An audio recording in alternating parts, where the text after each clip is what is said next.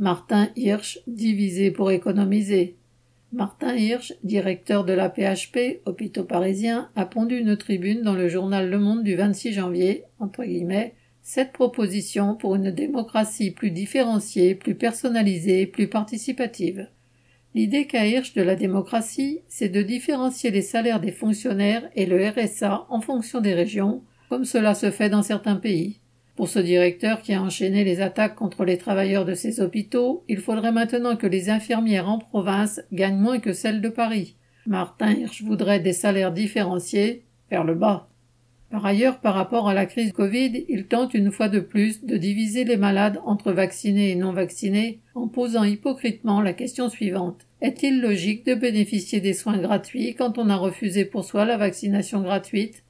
Sa tribune accuse les non vaccinés de se comporter de façon entre guillemets irresponsable comme des passagers clandestins et de nuire au reste de la population.